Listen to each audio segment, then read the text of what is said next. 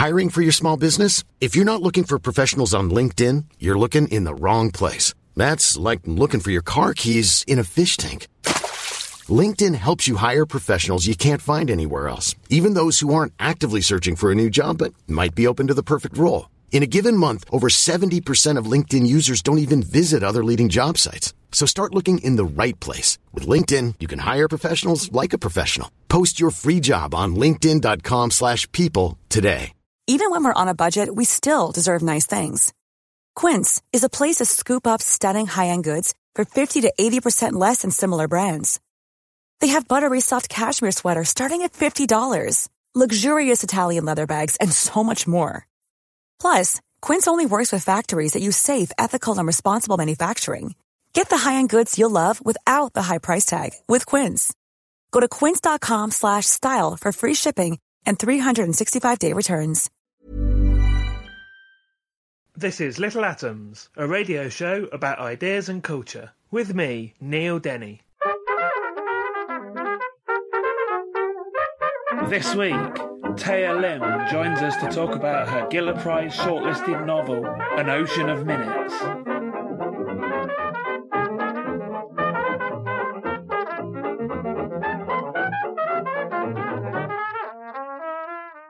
Lim's writing has been published by The Guardian, Salon, The Millions, Southampton Review, Bitch Magazine, Utne Reader, and others, and she has received multiple awards and fellowships for her work, including artist grants from the Canada Council for the Arts and the Ontario Arts Council. She holds an MFA from the University of Houston, and she previously served as a non-fiction editor at Gulf Coast. She grew up in Singapore and lives in Toronto, where she is a professor of creative writing.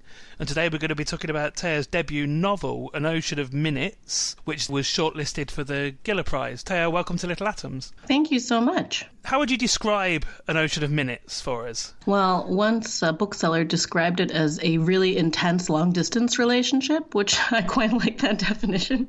But to be a little bit more detailed, so it's 1981, and Polly decides to take a job elsewhere for her boyfriend Frank, who is deathly ill. But the difference for Polly is that the job is not just in another place, it's in another time. It's 12 years in the future, and when she gets to the other side, she's even five years later than she thought she was going to be. It's been 17 years, and Frank is nowhere to be found. And so the book is the story of her trying to find him. So, as you mentioned, the book starts in the 1980s, goes eventually 17 years forward. But of course, that mm-hmm. also means we're in the unique situation where we have a future that is also in our past. Yes. Um, tell me about why you set it fundamentally sure, in the past. Sure, yeah. So there, there were a few different reasons. Uh, one of the things that was specifically interesting to me about the late 90s is that it was a time that was very much imbued with an obsession with the future. Like I had a friend who used to drink space juice.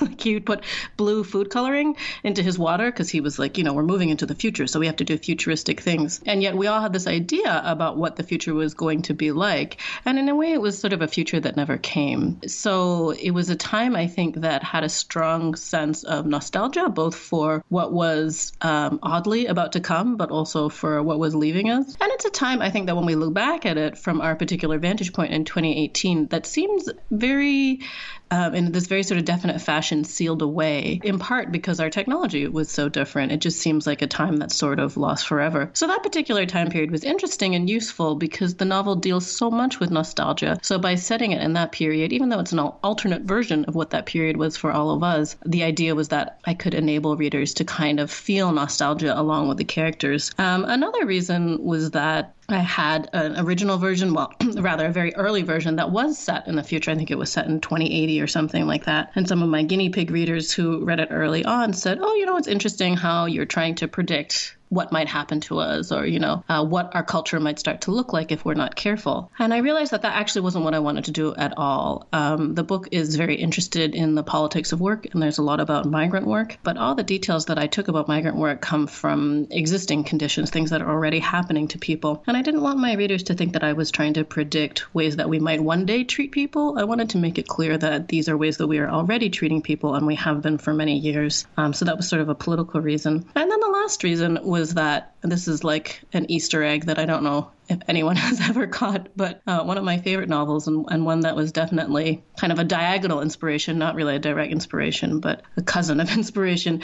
um, is Never Let Me Go by Kazuo Ishiguro. And that actually is set in an alternate past. So that was sort of a little way of, of showing an homage to a novel that I really loved. And as you said, the future for Polly is the 1990s or the early 1990s, mm-hmm. but this is not mm-hmm. this is not you know the early 1990s of grunge and reality bites and my no.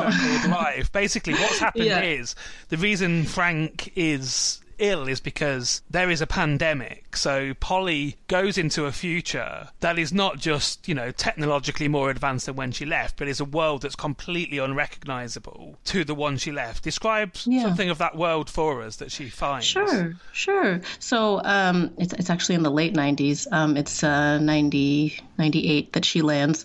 And uh, what she uh, discovers is that she's actually living also in a part of the country that's quite different from other parts of the country. So she lands in Galveston, Texas. And what happened in the South was the uh, pandemic spread with much more sort of violence and force than in the North, partly because it's much hotter down there. And so what the North actually wound up doing was cutting off the South, and the North and the South effectively became different countries. And the South is actually deeply underpopulated. There's not many people there. People either died or they fled or who knows really what happened to them. So it's this sort of strange kind of abandoned place. And in some ways, it's very wild and very beautiful. And in other ways, there are these sort of artifacts um, as if the people just got up and left. Like at one point, she passes in the middle of the Strand, which is in our world is a very touristy area in Galveston, but she passes uh, a car wreck where some vehicles collided with each other and no one was ever able to clear it. Um, and also, it just creates all sorts of logistical issues. It's very, very difficult to get to the north because there are no roads, um, there are no trains, you can't fly because of quarantine laws. Um, so it creates these huge problems for Polly as well in terms of trying to find Frank because she sort of figures out that he must have gone north and that must be where he is. I want to talk about Time Razor, who is the company that, first of all, is in control of the um, obviously the time travel facilities. Yeah. Uh, but then once Polly reaches the future, certainly in the South, has a grip on everything. Is some sort of like you know. Amazon style mass company that that has yeah. fingers in every pie. Tell yeah. us something about that company and what you wanted to sort of explore with that. Sure. I was really interested in looking at a company that might be causing a lot of harm and a lot of suffering, but through kind of negligence and incompetence um, and just through the pursuit of profit rather than thinking about anything else. There's in a lot of dystopic novels, especially I think in YA novels, there's a lot of evil corporations that are actively evil. Like they're trying to be evil, they just want to see people suffer. Uh, I was more interested in the fact that I think the vast majority of suffering that we experience as humans, and especially suffering that happens um, in an economic fashion is sort of directly related to, I think, not so much companies trying to be evil, and in fact, a lot of these companies think they're doing a lot of good, but instead just a lack of caring, because I do think that so much of suffering comes from that lack of caring. I mean, the example of Amazon is interesting, and, and I wrote the novel really before we started to think of Amazon as sort of as evil as we do now, but when you hear about these stories in the Amazon's sort of selecting factories where the employees don't have time to go to the bathroom, so you hear these stories about um, people finding bottles of urine around the factory floors because they just don't have time to go to the bathroom, they'll be penalized. It's not that Amazon is like Jeff Bezos is sort of in his office, like watching people pee into bottles, and he's like so thrilled that they're suffering so much. It's more that it's just it makes good business sense. And so I was really interested in trying to portray a company like that, one that isn't interested in suffering, but just sort of thinks about what makes good business sense. And even more than that, one that thinks it's doing a great job because that's what time that's the narrative Time Razor has for itself as well that they kind of saved the South and they saved America. And a lot of enormous companies that we have now that come out of Silicon Valley also I think have that rhetoric that they see themselves as saving the world. And it's interesting to think about um, how sinister that can be in combination with the reality. Polly gets chosen to go to the future because she has a her career is like a vital skill. There's actually a, a a conversation in the book where she says basically, you know, for some reason in the future they, they don't want doctors and lawyers and things, which are yeah. the things you think they might want. Polly is an yeah. upholsterer. Yes. Um, tell us about why they want her. Why they want upholsterers. So one one thing that was interesting to think about was um, there's this great review. Well, it's actually a horrible review that Ursula K. Le Guin wrote of Chang-rae Lee's On Such a Full Sea in the Guardian a few years ago, and she was frustrated by what she saw as a trend of literary writers sort of swanning into science fiction and not really thinking about the rules of the world and what should be possible and what shouldn't be possible.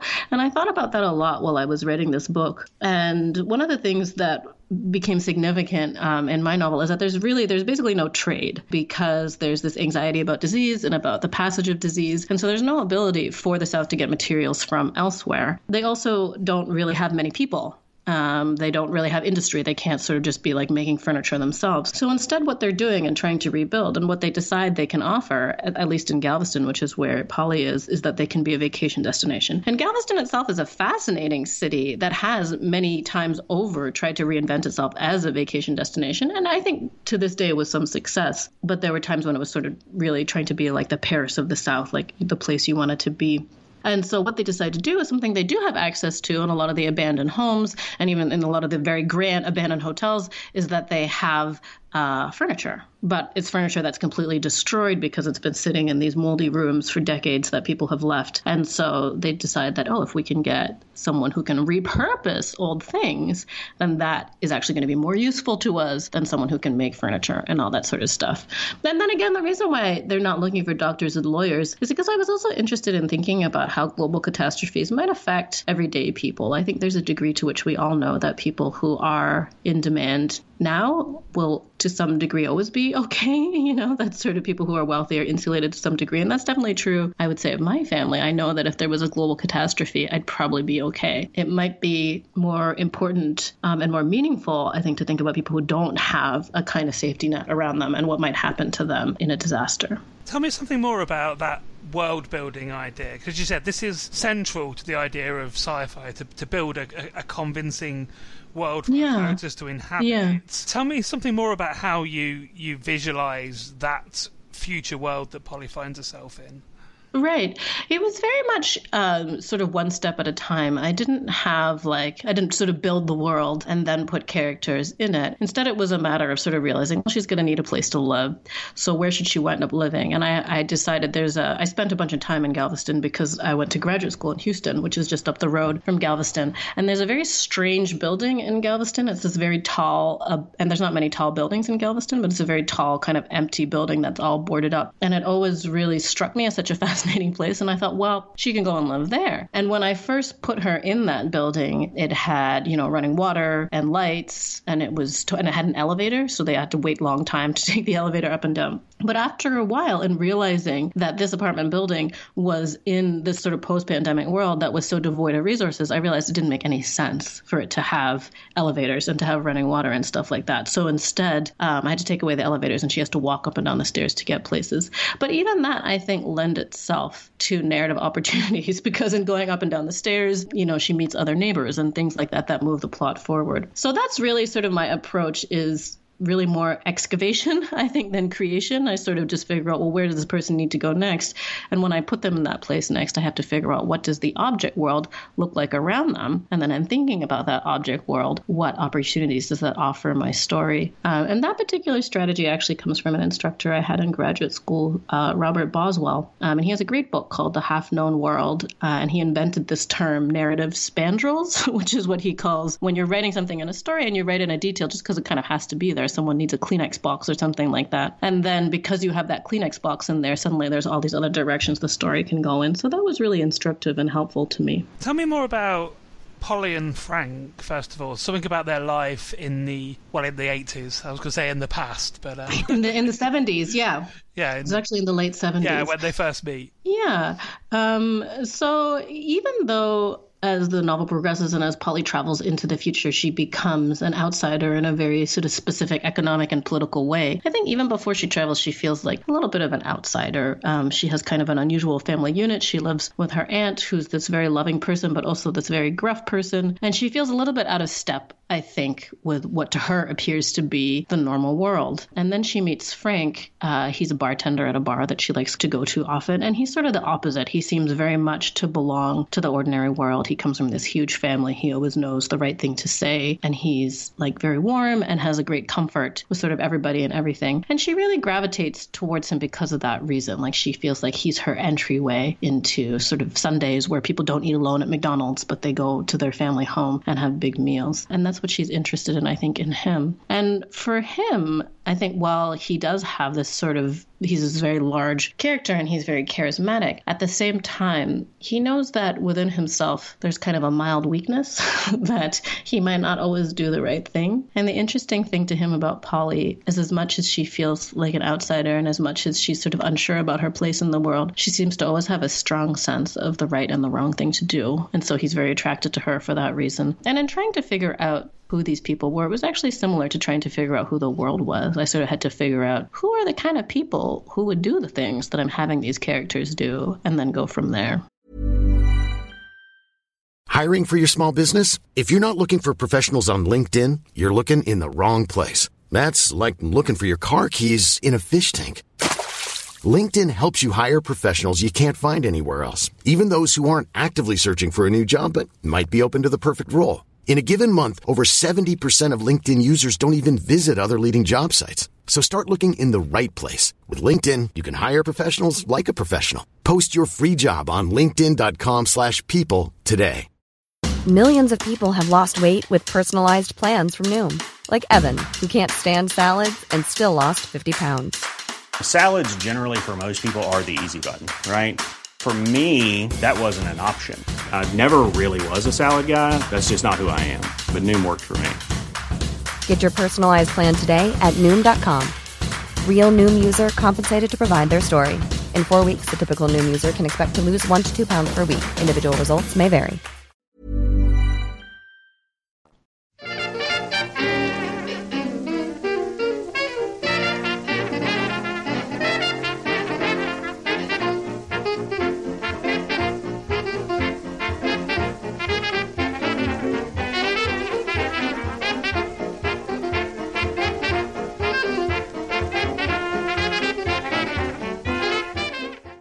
Listening to Little Atoms. I'm Neil Denny. Today I'm talking to Thea Lim. We're talking about her book An Ocean of Minutes. And Thea, as we've already we've already mentioned, this is a book that features time travel. Time travel in novels can often be, you know, something that's quite a, a logistical nightmare to write about.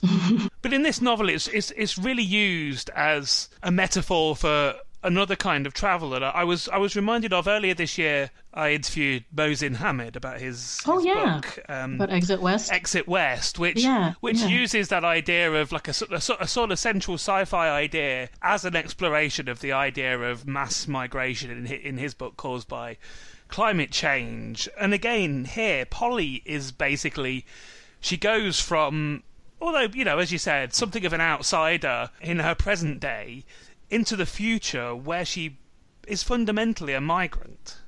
Mm-hmm. Well, I'm very delighted that you made the reference to Exit West because I've been like quietly trying to convince people that my book is sort of a good partner with that book. So thank you for doing that. Absolutely is, yes. Um, oh, thank you. Yeah. Um, yeah, I mean, uh, I- Exit West came out, I think, just after we had uh, sold my novel for, for publication. So about 18 months before my novel actually hit shelves. But, and I was really sort of excited and fascinated by how um, Hamid was also trying to, I think, doing something similar to what I was trying to do, in that um, I was trying to use science fiction to explore migration, to explore, I think, questions of identity that aren't often seen, especially I think within literary sci-fi. Like there's definitely um, some really amazing and exciting sort of hard sci-fi writers like N.K. Jemisin who are right, I think, exploring that. But I was sort of interested in doing it within this slightly different structure. And the funny thing was that I didn't set out to write a story about immigration. I just really was interested uh, in in the idea of loss, um, in the idea of how, as humans, we're time bound beings, and no matter what, we're always running out of time. And even in a world where, with time travel, we're unable to kind of turn back the clock or to make sort of moments that we want to stay and freeze. So that, that was really sort of what I was interested in. And I was using time travel to really accentuate that feeling and that idea. Um, and it really surprised me when the book turned out to be about immigration. And then I realized that it shouldn't have surprised me because immigration has been a huge force in my own life. So it sort of makes sense that it would seep into my story. But I was really quite happy. It, it was sort of an accident that I stumbled across. But I, I was quite thrilled that the book turned into that because I realized it allowed me to explore immigration in, in my own way. It's, I think, very difficult to write a new story about migration. It's a topic that's been probed so eloquently and so beautifully by so many other writers, but this sort of allowed me to do that. And specifically, I think what it allowed me to really focus on was the like the emotional landscape of displacement. Like, what does it really feel like outside of any particular ethnic experience to migrate, to lose your homeland, to lose not just your homeland, but also all your ideas about what might happen to you and the kind of person that you might be? I'll return to that in a minute, but also issues of class, because, mm-hmm. of course, you know, she becomes a stateless person, you know, mm-hmm. a, she takes on the status of a migrant worker. There's a, mm-hmm. there's a sort of running joke through the book where she repeat, Polly repeatedly says, "Why is everybody suddenly speaking Spanish to me?" Yes, yeah. and, um, and this is, you know, she fundamentally the the other people that have done what she has done are all low status migrant worker people. Mm-hmm. Yeah, yeah. So I was really interested in figuring out how race could be a part of this world as well, because race, I think anytime you're writing about human beings, race and social class are always a part of their milieu. I knew that a big part of the novel was going to be taken up by the fact that people were discriminated against because they came from another time. Um, but I also knew that there had to be those sort of intersecting kind of identities, just because, like I said, I don't think you can write about human beings without consciously or unconsciously acknowledging that. So for Polly, uh, she's mixed mixed race, and for most of her life, she's been white passing. She's white and she's Lebanese. But it's only when she goes south and when I won't give too much away, but through a series of events, things get a little bit worse for her and her status changes. And suddenly everyone's very comfortable with noting that she has certain features that aren't very white. And in fact, that she looks like to people in that location like she's probably from Mexico. And so everybody starts speaking Spanish to her, and she's very puzzled by it and also doesn't is not really able to figure out why everyone is treating her that way. And it's actually someone else who suggests to her that maybe it's because her stature has changed that people are comfortable as seeing her as a different race. And she doesn't even sort of take that in. Like she's kind of a little bit skeptical. She's like i'm not sure that that's really why. I was really interested in the fact that race does change depending on where you are and what your class status is. Uh, i'm also mixed race and i grew up in singapore. I'm chinese and i'm white white. And when I was growing up in Singapore, everyone thought I was white. And then I moved to Canada as an adult, and everyone thought that I was Chinese. And I think what that really did was it made me realize that as much as we want to be self determined beings, we don't actually entirely decide who we are. It's the people around us, both people who don't know us at all and people who are very close to us, who decide who we are. And one of the essential features, I think, of immigration is that when we lose the people who are close to us, we also lose the sense of who we are. And that's, I think, one of the most disorienting and unsettling things. And it becomes hard to insist to everyone around us, no, this is not the kind of person I am. I'm this kind of person if there's no one to back us up. And it's something I think both wonderful and terrifying of being human, how much we are composed of the people around us. Again, I'm I'm reluctant to give too much of the book away, but when we're talking about Polly's situation as ostensibly a migrant worker. This is in the in the parts of the book that are set in Galveston in the south, which, as you've mentioned, has been massively depopulated. Polly and Frank's life before the time travel was in Buffalo, right up in yeah. in the north. Yeah. And for certain reasons in the book, Polly finds herself back in Buffalo, mm-hmm. and both because the north isn't as depopulated, but also, I guess, because of you know refugees and things, she finds herself back in a Buffalo that's changed completely beyond recognition. Yeah. Um, is it is incredibly busy. Is there's lots of new build gone gone on. And I wanted to talk something about that as well, about this idea of her, I guess the, you know, the distance in time that she takes finding herself in this place that she both recognizes but doesn't recognize. Yeah, I was really so Buffalo is is her hometown essentially, and what I was interested in, in there was the way that you can never go home again, um, because people say like home is a place in time, and place becomes kind of temporalized, and time becomes kind of geographied, and so I think this is an experience that a lot of people who migrate have. They eventually, whether they move back altogether or they just go back, I think to their to their places of origin to visit. It is this sort of deeply disorienting thing because you go back expecting uh, I'm going to go home, and then that becomes an impossibility. And sometimes, depending on where you're from, where you go back to actually is really unrecognizable. And that again was a little bit drawn from my own experiences um, in growing up in Singapore, which is a place that changes at this sort of vast breakneck speed. Uh, and I was also interested in that idea of what makes a place a place. And I think something that's very challenging for all migrants to grapple with is that there is, I think, a desire for us to imagine the places of our lives as kind of staying still as freezing in time so that we can go back to them and we can see them and we can visit them. And yet the fact of the matter is that those places are populated by millions of other people, right, who will go about changing everything. And when we go back, I think something that we have to grapple with is the fact that a place doesn't wait for us and that that's often a very positive thing you know for that place. But how then do we continue to have a relationship to that place? And that's that's what polly has to figure out. How is she going to remake her relationship to this place? And this is a place that she sort of dreamed of returning to and yet it appears to not be there at all anymore. And is it there or is it not there? And that's something that people say to her. They're like well it's right there. It's still there. And she keeps saying it's not. And she has to sort of figure out how she's going to live within this place that is both the place she's from and a completely alien place. And also, we've we've not really mentioned the sort of central idea in the book, which is about can love survive distance mm-hmm. and time. Mm-hmm. And as you said at the very beginning, somebody has described it as a, you know the ultimate long distance relationship, yeah. and it absolutely yeah. is that. You know this this idea that well, first of all, Polly it's no time at all for her. Although obviously she is, you know, she's she's stranded in the future for longer than she thinks. Yeah, she's fundamentally the same person. Yeah, she wakes up in the future as she was, you know, the day before when she left. But of course, you know, that's not the same for Frank. He no. there's a big gulf in time. And again, we, we won't talk about what happens, but I just want to talk about, you know, this idea about can love survive distance. Yeah, I, I was. Um, I think I, I was really interested in sort of questioning: Is it really better to have loved and lost than to have never loved at all?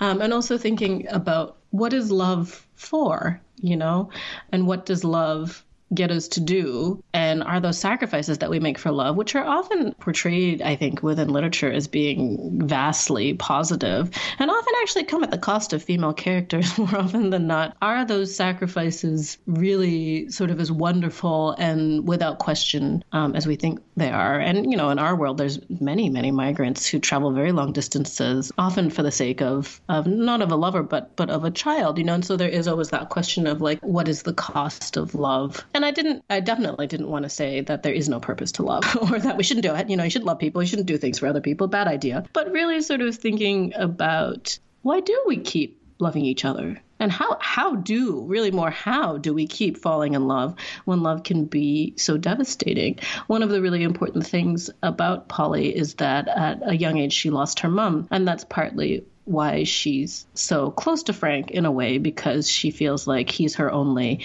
kind of link to a familial world. And yet, her knowledge of what it means to lose someone that you really love in some ways also makes it difficult for her to be vulnerable. So rather than sort of offering an answer to that question of, of what is love for. I was just really interested in showing how deeply we do grapple with love, right? And how, how much it matters, how much it makes us who we are, and how impossible our lives are without it, and yet thinking about what it might cost us and what that might mean. I wanted to talk about how the reception to the book has been, and obviously not least the fact that it was um, shortlisted for the Giller Prize. Um, yeah, it's been kind of a funny, a funny journey. Um, the Giller Prize shortlisting was was very thrilling and an, an immense honor. It's my first full length novel. I did publish a novella quite a few years ago, um, so it's not something that you necessarily expect. But it was something that was really wonderful for me because I think the book is it's a bit of a weird book. like it's sort of, it's not entirely time travel because as you pointed out like time travel is sort of the premise but it's not the plot. I really think of it as sort of migration literature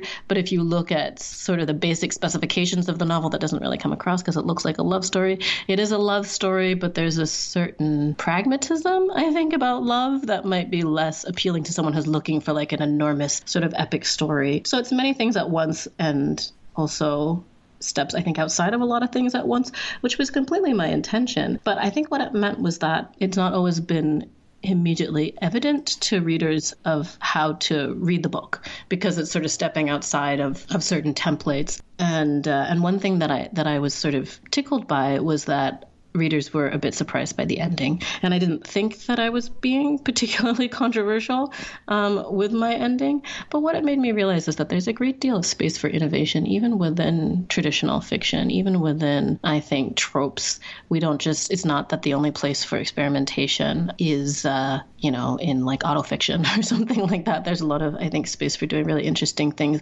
within really sort of plotty page turner type fiction, which is the sort of stuff that I'm interested in writing. So the Giller thing has been really wonderful because I think what it's meant is that I've noticed that it's made a lot of readers, I think, a little bit more kind of willing to sort of go along for the ride and sort of suspend disbelief and also assume that choices that I made were deliberate rather than sort of accidents. And that's really wonderful, but it also makes me think about how, as readers, myself included, we should maybe be willing to go along for the ride in, in any book that we read, not not just the books that are lucky enough, I think, to get sort of picked for prizes and stuff like that. There's, and like I said, I'm totally guilty of this as well. I think we do often, as readers, have the expectation that a book should do what we've seen a book do before, you know, and not be so strange and not go in such odd directions. But I think we can experience great rewards, I think, for sort of being willing to let our writers experiment a bit more. So it was like sort of a good lesson for me, I think, as a reader, because I think I can be very sort of stubborn and close minded.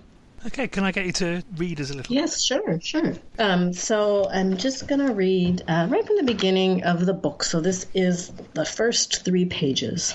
September 1981. People wishing to time travel go to Houston Intercontinental Airport. At the orientation, the staff tell them that time travel is just like air travel. You even go to the same facility. People used to be apprehensive about airline travel too, but when you arrive at the airport, it's not the same at all. Before you can get within a mile of the terminals, you reach a bus stop moored at the edge of a vast concrete flat where you must leave your vehicle and ascend a snaking trolley, like the ones they had at the zoo. A quarantine taxi makes its way to that lone bus stop, the airport appearing through a million chain link diamonds.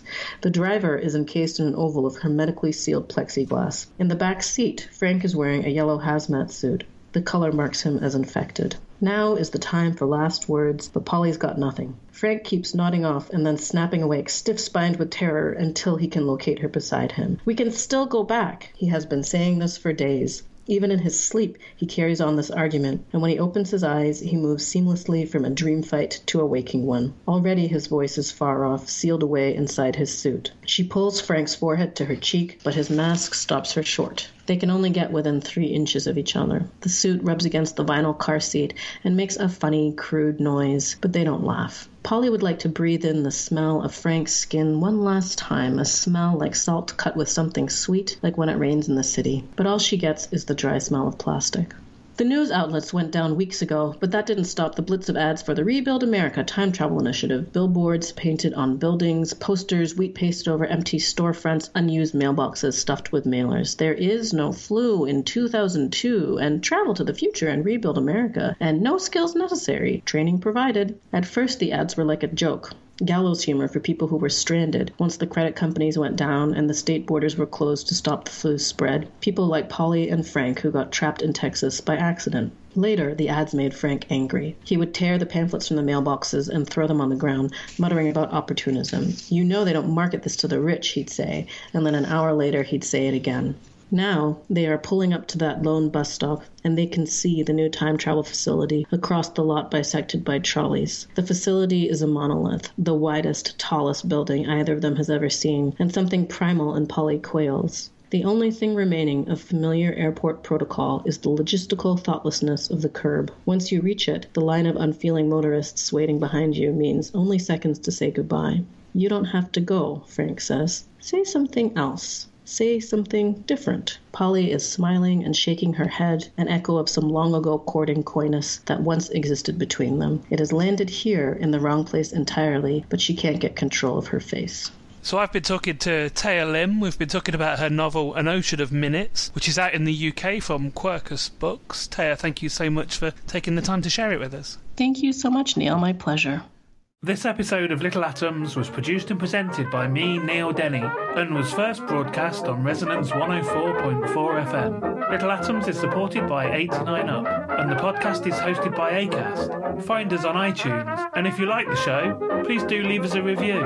You can find old interviews, new journalism, and more on our website, littleatoms.com. Thanks for listening.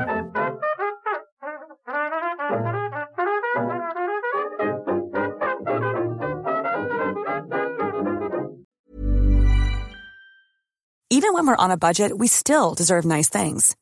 Quince is a place to scoop up stunning high-end goods for 50 to 80% less than similar brands. They have buttery soft cashmere sweaters starting at $50, luxurious Italian leather bags, and so much more. Plus, Quince only works with factories that use safe, ethical, and responsible manufacturing. Get the high-end goods you'll love without the high price tag with Quince. Go to quince.com slash style for free shipping and 365-day returns.